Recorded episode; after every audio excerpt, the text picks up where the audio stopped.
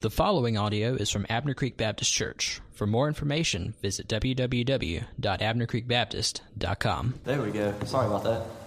Uh, good morning once again. I, I just want to say it's an honor uh, to be up here.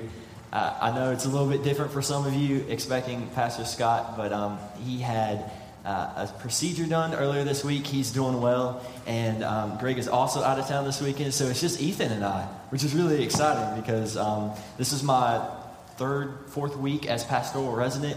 And one of the opportunities that they've given me to be able to express my gifts and show them with all of you is to give me this opportunity to teach from God's Word in the context of corporate worship on Sunday mornings. And I have to be honest, um, I've been a member here at Abner Creek for almost four years. I've been attending for four years in August. I came here when I came to North Greenville. Uh, Ethan was the one who introduced me to the church.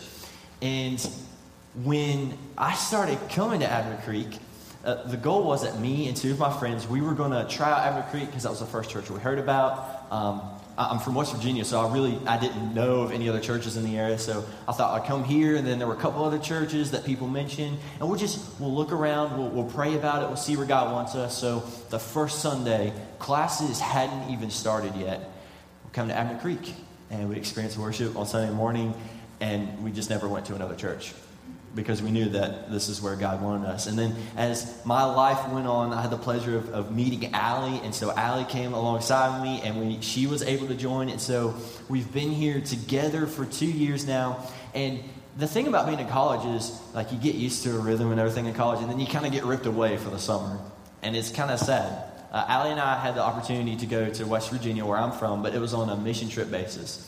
So, what we would do is we would go around for eight weeks out of the summer and we would go to different churches. And it was like second or third week uh, last summer. And we were going to different churches, and they were healthy churches. Uh, for the most part, they were preaching God's word. But man, I just remember turning and looking at Allie, and I'm like, I just miss Abner Creek. Uh, there's just something about something about y'all the the way I, feel so welcome here, um, the way we encourage one another, uh, we build each other up. Uh, I'm encouraged by that. And, and I'm thankful. My heart is very much here. And I'm very, very thankful for the opportunity to serve you uh, for the next year as a pastoral resident. But I want you to hear that because I, I want you to understand that, that I consider this a great privilege to be able to deliver from God's word today, to be able to, to share with you what God has laid on my heart. So if you'll join me in Exodus chapter 20, verse 16. Uh, the title of today's sermon is Honesty is the Best Policy. Uh, we're going to be looking at the ninth commandment, which is simple, but I believe that as we examine this verse today, you'll see that the implications of this verse extend far beyond what you might first think. So, Exodus 20, chapter six, uh, Exodus chapter 20, verse 16 says this You shall not bear false witness against your neighbor.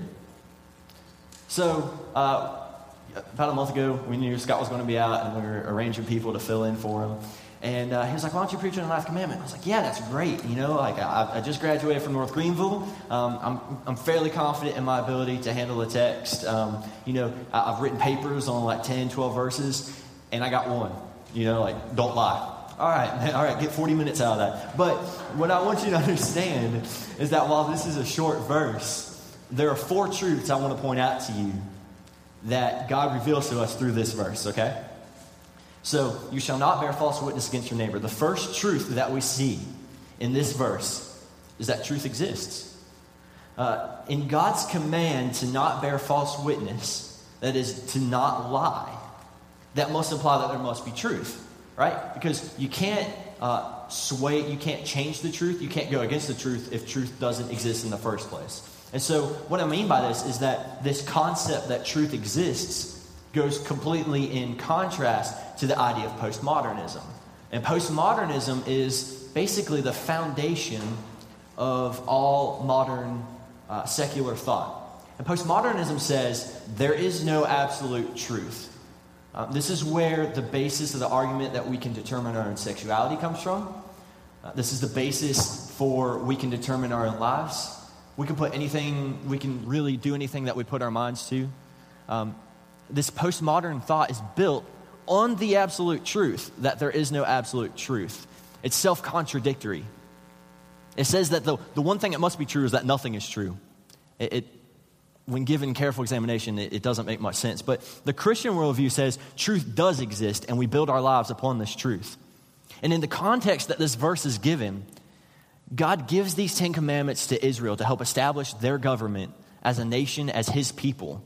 And we see that the point in establishing this command was to establish the court system for the Israelites. So basically, what it means is this with other ancient civilizations, the way the court system would work would be completely different to the way that we might understand it, or at least I understand it from my many episodes of Law and Order that I've watched.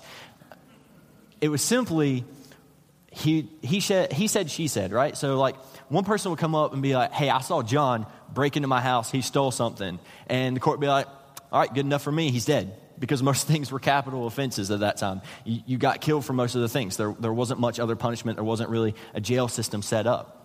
And that's the way other nations operated. You could create a false allegation against someone, and if you had like just a small amount of proof or maybe a popular opinion on your side, then for the most part you could get away with having someone you didn't like killed because you just came up with a claim. Just one witness. But what God says is that He wants to ensure that the truth is found in His nation. He wants to make sure that the innocent are not given the wrong punishment because our God is just. Those who are guilty get the punishment, those who are innocent get away free, which is interesting in the gospel because the innocent one took the guilt for us that we might be found innocent. So, in that way, God keeps his character of being just. But in the courtroom, God said when an issue comes up before a judge, then he mentions in Deuteronomy 19:15 God says that one witness is not enough to convict a man accused of a crime or offense that he may have committed a matter must be established by the testimony of two witnesses. So, the first safeguard that would come up in order that God finds the truth to ensure that no one is bearing false witness in this time is that one witness wasn't enough. Two people had to be saying the same thing. Two separate people have to be giving the same claim in order to ensure that the truth is found. But that wasn't the only safeguard. In addition, since most crimes are punishable by death, such as stealing perhaps, or murder, most definitely, the accuser, the one who first brought the allegation to light, had to cast the first stone in the punishment. The capital punishment was to be stoned to death. And to ensure that the accuser was telling the truth, not only did there have to be two witnesses, but the one who brought the accusation in the first place had to cast the first stone. Because it's one thing to say that someone did something, but when you have the stone in your hand and you're about to throw it to initiate someone's death, if you're not telling the truth, you're going to be given a lot of second thought. And not only that, but then another safeguard that was put in place later by the Levitical law was that should the accuser be found to be giving false witness, then the punishment was turned on him. So if someone comes up with a false allegation, the one who is falsely accused can be killed because of this false allegation, but they find out that the accuser was lying in the first place, then the accuser will be killed because he didn't bear the truth. He didn't bring the truth to light. These are the safeguards that God put in place because truth exists, and God wanted Israelites to find the truth in every situation. Now, clearly, we're not in the same context as Israel. Um, our trials are established differently, our courtrooms are structured differently. But the interesting thing about this command is the wording in it. Because when it says, You shall not bear false witness against your neighbor, this is the first time that the word for neighbor doesn't simply mean the one living next to you. The word neighbor in this sense is from a Hebrew word that gives the connotation of anyone you come in contact with. You shall not bear false witness against anyone you come in contact with. Furthermore, in Hosea 4 2, Hosea, uh, the prophet Hosea, is giving judgment against Israel. He's describing what they have done wrong. And he says that the Israelites have cursed the name of the Lord, they are lying, murdering, stealing, and in adultery. And he's referencing the Ten Commandments here. And when he says lying, he is using the Hebrew word for any type of lying whatsoever. More so than bearing false witness in the context of a, of a courtroom, he's saying any type of lying. More so than in judicial sense.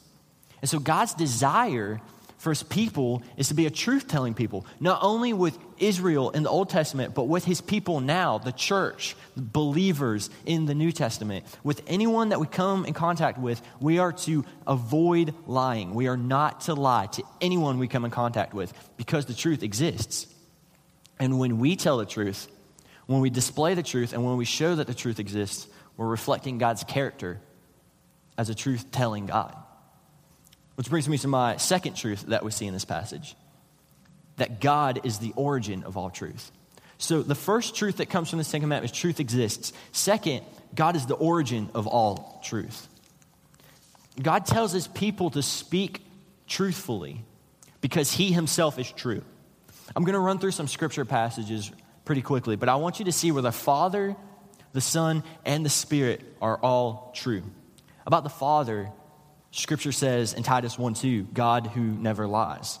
In Psalm 15, 1 through 3, David asks, Who shall dwell on your holy hill? And he concludes that it is he who walks blameless and does what is right and speaks truth in his heart. To dwell with God, you must speak truth in your heart. Romans 3 4, let God be true, though everyone were a liar. And because God is truth, because the Father is truth, he abhors anything which is false. He detests, he despises anything that is false. Psalm 5 6 says, You destroy those who speak lies. Proverbs 6 16 through 19 says, There are six things that the Lord hates. One of those six things, a false witness who breathes out lies. Zechariah 8 17, the prophet Zechariah says, Love no false oath, for these things I hate, declares the Lord. And the Son is described as true.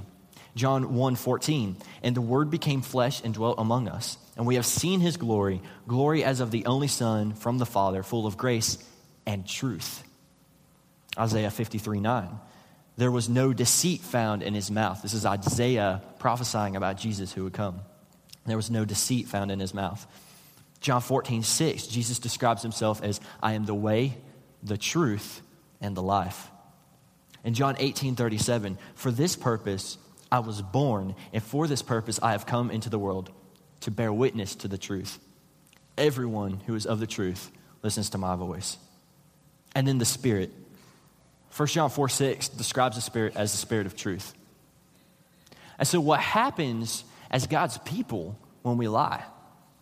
You see, what we're doing in that moment, though we might not realize it, though we might justify it as a little white lie, is because people look to us and they see how God is from our character. And God tells us to reflect Him in how we act. In fact, when He gave the command to Israel, it was to reflect His name that they might stand out among the nations. And now, as God's people, we stand out among the nations in being saved and drawn to Himself.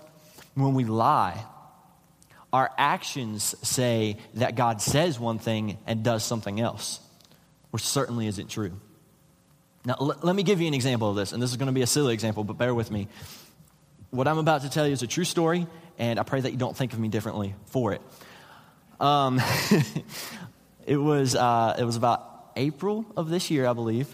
Um, and one of the ways that God is growing me is helping me tell the truth to Allie. And so the story goes that um, cafeteria food at the school certainly is not home cooked food. Um, I'm very thankful that God provides food while we're in college, but there just some days it's not very good.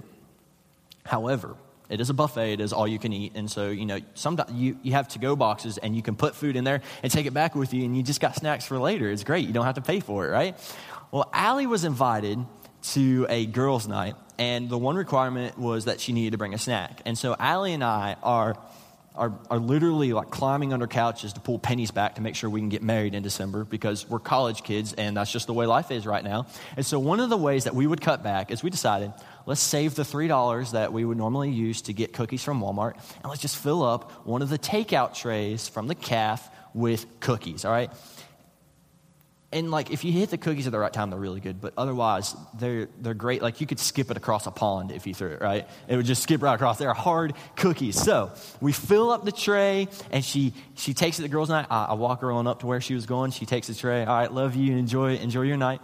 I walk on back. A few hours later, I come back and I walk her back to her dorm, and we tell each other goodnight. But she still had the cookies. she walked in with like 12 cookies and walked back out with 12 cookies nobody ate them. And so we needed to do something with them. And Allie hates more than anything to waste food, which is, which is understandable. So she says, All right, if you'll just do me one favor. And I was like, Yeah, of course. What is it? She's like, If you would just take these cookies and put them in the common room of your dorm. So that way, when people are walking out, they can just have a cookie, and it'd be a really good way to make their day. And she made it sound really sweet, and I don't remember what she said after that. But I was like, oh, yeah, sure. I would love to do that. I'll just take them right on up to the common area. She's like, thank you so much. And I looked at those cookies, and I said, if no one got them from the calf, if no one got them from the Bible study, there definitely isn't anyone getting them from my dorm. Because if you can't even get rid of them when they're, sometimes when they're fresh, you're definitely not getting rid of them six hours later. So I took the cookies I said, Good night, Allie. She walked away. I heard the door shut, and I started towards my dorm. And when I heard the door shut, I just did a 180 and went straight for the dumpster and threw them away. And I didn't think, I just kind of wiped my hands and walked away. I didn't think anything of it. The cookies are gone. She's happy. I'm happy. Two days later, I don't know if this was God, it was God, but we're, we're at dinner, and seriously, out of the blue, our conversation wasn't even about this. She goes, Hey, did, did the boys enjoy those cookies that you brought to them? and I just couldn't hide my face. I just looked down. I was like, oh, man. She goes, You didn't throw them away, did you? No, ma'am, I didn't. I'm sorry. Uh, to this day, she still doesn't trust me with cookies. But the point being, well, that was a silly example of, of me going against my word. And, and it's just, you know, really trivial points. In that moment, when I lied to Allie, I said one thing and did something completely different in my actions. And in that moment, the example I gave of God was that He does the same thing. That's simply not true. All truth comes from God. God is true. God always keeps his word. He's always faithful and always honest. In fact, he tells the Israelites in Leviticus 19:12, "You shall not swear by my name falsely and so profane the name of your God. I am the Lord." The reason why they weren't to swear falsely is because he is God. You will not profane his name, you will represent it correctly. And if God is true, if God is the Father of truth, then Scripture also reveals that the opposite is true. And what that means is that Satan is the father of lies.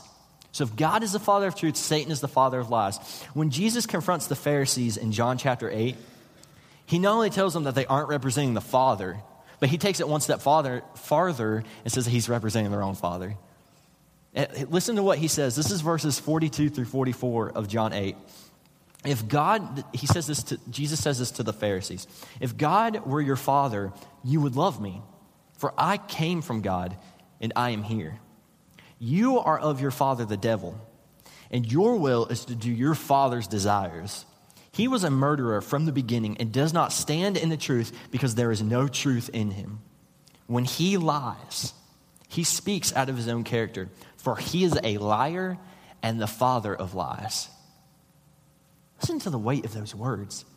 It's not, he, in that moment to the Pharisees, Jesus doesn't say, You're not representing God. He says, You're representing his adversary, Satan.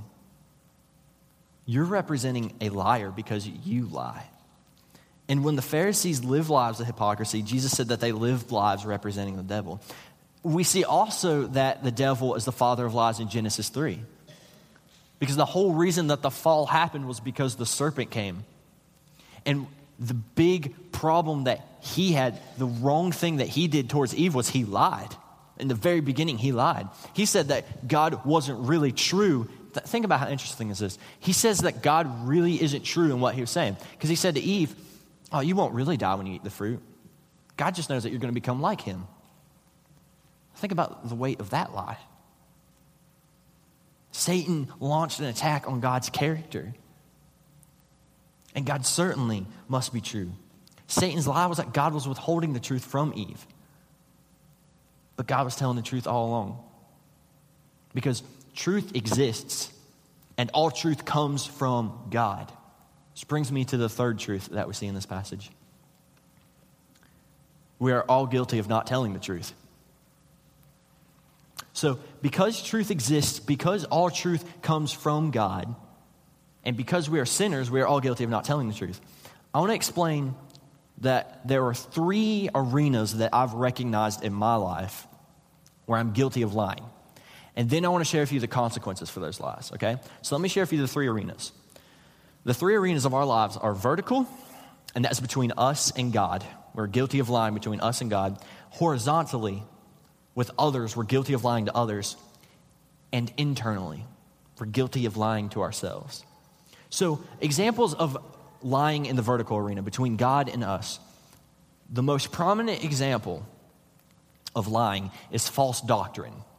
And so that is not accurately reflecting the character and the work of God. And he, th- this is why there's such an emphasis here at Abner Creek on uh, filtering the songs that we sing, in who stands behind the Word of God and delivers a message. Why we're so careful, why I, even this week, felt the weight of what I was planning to share with you. Because I do not want to lie about God's character. I do not want to misrepresent Him. I do not want to lie in this arena. We do not want to sing songs that do not say things that are completely true about God or that misrepresent His name. That is why we're so focused on representing God correctly. But even to a greater extreme, whenever there are those teachers who come up and say, for example, that hell doesn't exist, they are lying about God. Because that is not the truth. We see in God's word that hell does exist and it is a punishment. And when we tell others, if, if, if teachers tell others that there's no punishment for our sins, that hell doesn't exist, you don't have to worry about sinning in the face of a holy God, then we are lying in the face of God, who, as I described earlier, despises, he detests lies. He hates those who breathe falsehood. We are going against his truthful nature and it's easy to think that we're comforting others, but instead we're lying in their faces as well because danger is coming for them and we aren't standing up to tell them of the truth. Which brings me to my next uh, arena of our life horizontally, among others. Uh, we lie to each other in preparing, I, I went onto thesaurus.com because I don't own a thesaurus, which might say something of my generation right now, because um, you can just type into a website. And so I looked up, I just typed in lie because I wanted to see synonyms for it. And what I realized is all the synonyms are types of lying. So let me share a few of this list and, and think about how these all relate to lying. To lie is to distort, to evade, to fabricate, to create a forgery. Any purposeful inaccuracy a known misrepresentation, slander, perjury, falsification, any hyperbole told in pride. I want to take a moment and clarify the hyperbole issue because Jesus used hyperbole a lot in his teaching. Um, it, in thesaurus.com, it simply had hyperbole. I added in pride for this very reason. Because whenever we tell a hyperbole, that is, whenever we exaggerate a story in pride, we're doing it to make ourselves look better. We're doing it to justify ourselves so that we can impress others. We're lying to others so that they might think better of us. Jesus told hyperbole to get points across to the Pharisees. If the Pharisees could get it on a greater scale, if the people around him could understand a concept on the greater scale, then he could surely explain it on a more narrow scale. It was a literary technique, but hyperboles and pride are told to make ourselves look better. We might lie to impress others about what we've accomplished or what we've done and they might be impressed with us. Uh, think about this type of lying flattery. Telling a compliment with the intent of receiving something from another person. Just empty, uh, empty encouragement. Like, I'm guilty of this. Like, you, don't even mean what you're saying. You're just putting it out there to make the person feel better. And then you can pat yourself on the shoulder and be like, yeah, I made him feel better. That's good. Instead of honest encouragement, we're guilty of flattery. Like, we're guilty of all these things. We've distorted the truth. We've evaded the truth at times. Um, we may have not, may not have created a forgery as far as maybe money, because that might be where our minds first goes to create a forgery as far as bills, but we've maybe created a, a forged image of ourselves. We've shared purposeful inaccuracies. We've told hyperboles and pride. We may have slandered others. We may have knowingly misrepresented others. And, and speaking of knowing misrepresentation, what about gossip? idle talk or rumor in the personal or private affairs of others. They're, it's lying. And, and, gossip doesn't just merely involve sharing gossip, but also is listening to gossip. Those who listen to gossip and do nothing to stop it are just as guilty, because to do no action is to do some action. We're all guilty of lying. We, we fall into these categories. We've lied about the character of God. We've misrepresented God. We've lied to one another and then internally. And there are two extremes that we've lied internally to ourselves. We try to convince ourselves that the sins we commit aren't so bad. Or we try to justify our actions by lying and comparing ourselves to someone else. Because here's, here's what happens when it comes to the other, if we take the Ten Commandments at surface, surface issues, and, we never dig deeper, so if we take uh, murder at face value as just simply killing another, and we don't take Jesus' teachings into hating someone in our heart as murdering, then we can pretty much get off the hook with most of the Ten Commandments at a very surface level. Okay? Because you could argue, okay, I don't have false idols in my home. Check. Uh, I took a day off from work this week. Check. Everyone in my household is still alive by the grace of God. All right, check. Uh, I haven't stolen anything that I'm aware of this week. Check. But when it comes to lying, suddenly it's a whole, di- whole different ballgame. Because you're not getting out of that one. Because if you say, oh, I haven't lied, you just lied. Like, that's it. You, you're in. So what we do is we lie to ourselves and we say, all right, if this one, you know, God doesn't count this one against me. What he does is he counts how many lies I had this week, right? And we switch, we switch it. Instead of comparing where we stand to God's holiness and what He's revealed to Himself in His scripture, we compare ourselves to someone else. And we try to bring their righteousness before God to make ourselves look better. And we say, I've lied this week, but God, you know, I haven't, I haven't lied as much as him on down the street. Have you seen how much he lied? Like, he's literally a con artist. Like, he's a used car salesman or whatever you might want to argue. We, we use others to try to make ourselves look better and we try to build ourselves up. Or there's the other extreme, and perhaps this is the one I'm the most guilty of. We fail to believe our identity and who we are as God's people. We lie to ourselves in believing that we aren't as loved as we truly are and that we aren't righteous because of Christ. We fail to believe it. We might think that we're too awful for God to save us. We might think that we've done too many things since the moment in time where we've gotten saved, as if Jesus didn't die for all of your sins. And then that cycle of believing that we're not good enough to be saved, it leads us back into the cycle of comparing ourselves to others to try and make ourselves look better and feel better as if Jesus could save us more.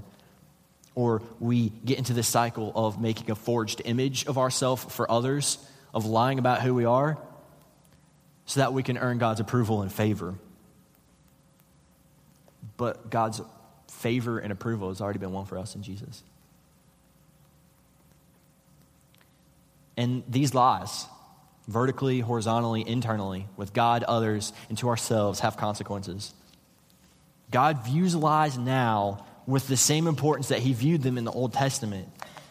While God has revealed his grace so clearly in what Christ has done for us, the punishment for lies is still severe. But we, we again we make light because the other commandments at a surface value we can kind of get out of but when it comes to lying we just change it to i haven't lied as many times. But think about the, the severity with which god views lying in the new testament. In acts chapter 5 verses 1 through 11 we see the story of ananias and sapphira this is an interesting story because in the midst of the church growing and flourishing and being healthy in the midst of persecution, we see this story about Ananias and Sapphira in Acts 5. And so Luke, as he writes Acts, puts a verse in at the end of chapter 4 and he describes Joseph. And it describes Joseph, and he says that Joseph, who's also called by the apostles Barnabas, which means son of encouragement, he was a Levite, a native of Cyprus. He sold a field that belonged to him and brought the money and laid it at the apostles' feet. So Joseph sells his field, he brings the money and says, I want this to be for the work of the church. And then immediately, we look at chapter 5. But, so in contrast to what just happened with Joseph, the, the word but is like, all right, look what happens here. A man named Ananias and his wife Sapphira sold a piece of property, same situation so far, and with his wife's knowledge, he kept back for himself some of the proceeds and brought only a part of it and laid it at the apostles' feet. So, as opposed to Joseph, who brought all the money, we see that Ananias and Sapphira schemed to lie and keep some of the money back. But Peter said, Ananias, why has Satan filled your heart to lie to the Holy Spirit and keep back for yourself some of the proceeds of the land? And Ananias drops dead right in front of Peter. And then it's told in Scripture that when Ananias heard the words of Peter, he fell down and breathed his last. And great fear came upon all who heard it, which I think would be natural for a healthy man to come in, lie, drop dead, and then be carried out, it would be okay to be a little afraid. So the young men rose and wrapped him and carried him out and buried him. And no sooner did they finish burying him that Sapphira came in. And so, about an interval of three hours, his wife came in, not knowing what had happened. And Peter said to her, Tell me whether you sold the land for so much. So Ananias just flat out lied. Like he put forth a, a, false image of himself and said, Yeah, I'm giving all I've got, even though he kept some for himself. And Peter accused him of it correctly, confronted him with that lie, and God's judgment came in taking his life. And the people carried him out and buried him. Three hours later, Sapphira comes in. And this time she gets a chance to own up to the truth, which keep that in mind. She gets a chance to own up to the truth. And Peter said, Tell me whether you sold the land for so much. She said, Yes, for so much. She lied. But Peter said to her, How is it that you have agreed together to test the Spirit of the Lord? Behold, the feet of those who buried your husband are at the door, and they will carry you out. Immediately she fell down at his feet and breathed her last. When the young men came in, they found her dead, and they carried her out and buried her beside the husband. It kind of sounds absurd at first. The church is growing, everything's going well, they're living in community together, and these people lie and drop dead. And no sooner does the husband drop dead that the guys came back in and found her drop dead, which I'm thinking they're wondering what Peter's doing on that day, but they, they take her out and bury her beside her husband, and fear came upon the whole church and all who heard those things. God made his judgment known immediately in that moment. It's an example of the judgment which will come in the future on a much greater scale to all liars. Revelation 21 8 says this. But as for the cowardly, the faithless, the detestable, as for the murderers, the sexually immoral, sorcerers, idolaters, and all liars, their portion will be in the lake that burns with fire and sulfur, which is the second death. In 1 Corinthians 6, Paul writes that those who are swindlers will not inherit the kingdom of God, God along with another list, structured in a similar fashion. And what we want to do in these situations is to try to get out of being guilty of lying is we want to separate our actions from what we've done. So we, we want to say, let me use myself as an example. My name is Matt, and I happen to lie. But scripture says, no, that's not the case. You don't just happen to lie. One of my favorite pastors, Matt Chandler, says uh, that we cannot separate our actions from who we are. So we don't happen to lie. We lie because we're liars. Period. End of story. You cannot separate the actions that you do from who you are. It's in your nature. So when the liars are thrown into the lake of fire, is those who are guilty of lying because it's in their character. But God has made a way, which is the fourth truth we see in this passage that the truth has set us free. We are all guilty because truth exists and truth is from a holy God, and we are all guilty of lying, but Jesus, the truth, has set us free. We were condemned and held captive to our punishment, which is hell, separated from God. Yet Christ came and set us free. John 8, 31 and 32. Jesus says, If you abide in my word, you are truly my disciples, and you will know the truth, and the truth will set you free.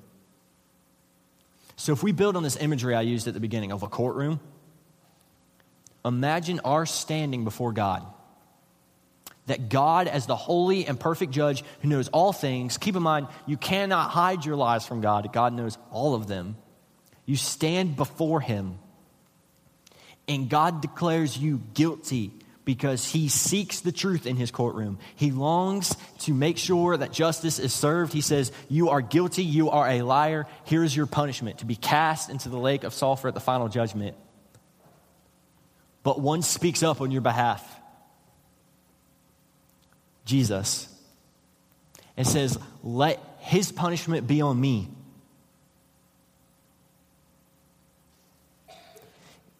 Jesus died for the liars. Jesus died that we might not go to the lake of fire and sulfur. Christ lived a perfect life, He came and died in our place, being the perfect sacrifice for our sins, and he rose again, showing that he is who he says he is, and that God has counted Christ's payment in full on our behalf. There is no wrath left for those who belong to him. And Paul could have ended the argument that the swindlers will not inherit the kingdom of God right there at that point, because it's true. The liars will not inherit the kingdom of God. But he says in the very next verse, this is 1 Corinthians 6:11, and such were some of you. You were liars. You were guilty of lying and profaning the name of the holy God, but you were washed. You were sanctified and you were justified in the name of the Lord Jesus Christ and by the Spirit of God. And here's what the beauty of God being the, the source of all truth, of Him being just means when we repent and believe in Jesus Christ, when we trust in Him for salvation, just as God cannot lie about our punishment, He cannot lie about the fact that we are liars, God cannot lie about our status before Him because of Christ. Paul words it this way in Romans 8. The, the general idea of the argument is that if God is high and lifted up, if no one is higher than him, and if we are in right relationship with him, Romans 8 1 says that there is no condemnation for those in Christ Jesus. And Paul builds the case out and says if that's the case, if there's no condemnation if we belong to him, and if God is powerful and above all other, above all creation, and God says that there is no condemnation for those who belong to him, who can argue? If God is our Abba Father, which means that He is near and we are in right relationship, He also has authority to declare us right. And He does not lie. If He declares us right before Him through Jesus, then we are right. If God says there is no condemnation for those who are in Jesus, then there truly is no condemnation for those who are in Jesus. And no one can bring that condemnation because the truth will set us free. So, how do we, how do we make this apply to our daily lives? Uh, how do we find steps to put these truths in place that truth exists, that God is the origin of truth, yet we've all lied, but Christ made a way, and the truth has set us free? There, there are three ways I want to highlight for you quickly.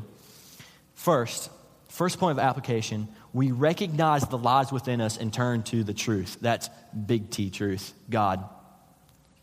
The only way we will be set free from our lies and from our lying the only way we will be set free from putting a false image, a forged image of ourselves out before others, is to recognize that we belong to the truth, to God. You see, Christ's death gave us Jesus' righteousness.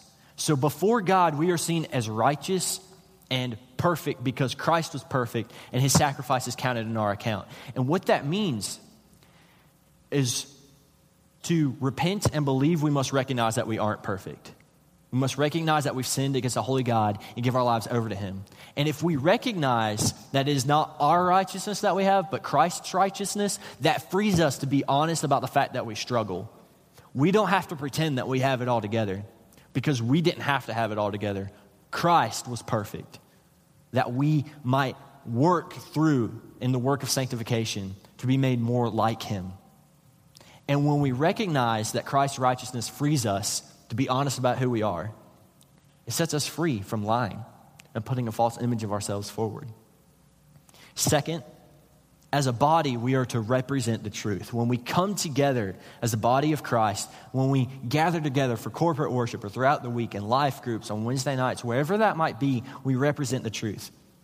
Al Mohler said this about the church. It is the mark of a Christian to be truthful. For Christianity is established in God's truth. God's people, formed into local congregations, are like islands in the midst of an ocean of lies. I love that imagery. We are like islands of truth in the midst of an ocean of lies. God's people are to be communities of truth, the people of truth. We worship in spirit and truth. When we come together, we seek to accurately describe God in how we worship through our song, through giving, through the preaching of His word, through communion, through baptism. We seek to display the truth of God so that in the midst of an ocean of lies, the world can see an island of truth. about what God says and in who He is. Finally, my final point of application we avoid gossip and any speech which does not build people up. In Ephesians 4:31 Paul wrote, "Let all bitterness and wrath and anger and clamor and slander be put away from among you, along with all malice." We don't merely stop lying because whenever we stop an action it must be replaced with something else. So we stop lying and start encouraging. If we are to display the truth, we must encourage one another in the truth. If we're to be an island of truth in the midst of an ocean of lies, then we need to encourage one another in the truth. We need to be a body marked by the truth. For that's the way that God's intended it. So, as Ethan comes up to play for us, let me close by inviting you to respond. What, what I understand about preaching at my young age is that I have a duty and a responsibility to deliver God's word to you. But the sermon is not complete when we sing and leave. Half of the sermon is responding. And that doesn't always mean coming to the altar, but it means obeying. And I want to give you an opportunity to reflect on the truth that I've shared with you, to wrestle with it in many ways, and to ask God where it is that you need to change and where you need to adjust how you're living and how you're displaying yourself falsely.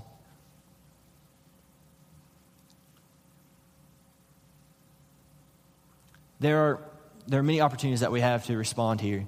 And I know that you're probably thinking it's a little bit different because Greg and Scott aren't here, but we're going to be flexible and we're going to work this out. So let me say this one, one more thing before.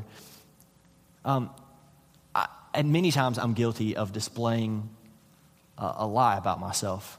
Um, and it's not like a big way, like I'm faking who I am. But um, one of the ways I was guilty, especially when I was younger and going through church at home, is I would just say, that everything was fine on the inside I was crying out for help. I would show that I wasn't struggling on the outside, but the inside, God was convicting me, and I just wasn't willing to give it up. And so, if you're feeling that way this morning, I want to give you an opportunity to respond. And there are, there are many ways that we can do this. One of the ways is um, we, we make these stairs available as an altar to kneel before the Lord. And there's nothing special. Um, God doesn't hear your prayer, especially more if you're on your knees. But that attitude, that posture of prayer, of kneeling before the Lord and showing that He is in control and that you're giving that up to Him, can make the difference for some people. Another way that we have available to respond is if you need prayer, we have people in a prayer room at these doors to the side. And these people want to pray with you through whatever may be going on because sometimes we don't have the words to say. The scripture reveals that the Spirit prays for us, but sometimes it can help to have someone else just pray with us. To know that someone else is appealing to God on our behalf. And finally, um, I'll be upfront. If there's something that you need to talk to me about, I would love to help you. I would love to point you to people who can help. Um, I understand that I'm not Pastor Scott, but you can trust me. Um, I would love to pray with you. Should you deem it fit to join the church today, I would love to get you to the people who can help you do that. If you need to step forward in salvation, if you are apart from Christ, you are still a liar. If you have not repented and believed in Christ and trusted in Him for salvation, that identity is still true of you. But it doesn't have to be. I would love today for you to repent of your sin, of your lying, to believe that Christ has made a way for you to spend an eternity with God and to give your life over to Him. And I would love to help you with that. If you need baptized and you want to take that as your next step, confirming and showing to others that you've taken the step of salvation, I would love to help you there too. As Ethan plays and we come to respond, I, I would just invite you to obey the Lord whenever manner you see fit. Let me pray for us and then we'll respond. Lord, I thank you for this day, and I thank you that you are true. Thank you for, for being truthful to us and revealing what the punishment for our sins is, and for the fact that we are redefined by Christ, and that you cannot lie that we belong to you. God, I pray today that if anyone is struggling, with lying about maybe who they are or, or whatever other arena that they may be struggling, flattery or gossip or whatever it might be, God, that they would come before you and they would confess their sins and understand that you are honest when you say that if we confess our sins, you are faithful and just to forgive us. God, would you not let us walk out of this place? Still holding to the conviction of the Spirit and not confessing their sins. If anyone here does not know you, God, I pray that you would draw them to yourself, that they would see how gracious you are, and that they would give their life over to you, repenting of their sin and believing that Christ has made a way and paid for their sins. Lord, we love you. Help us to respond faithfully. It's in your name I pray. Amen.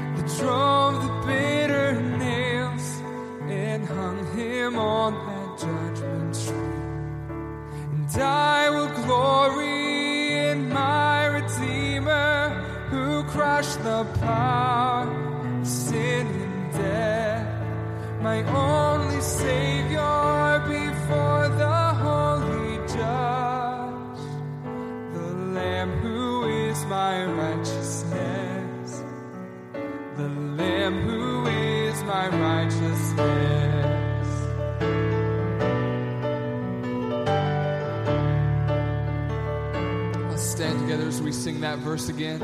I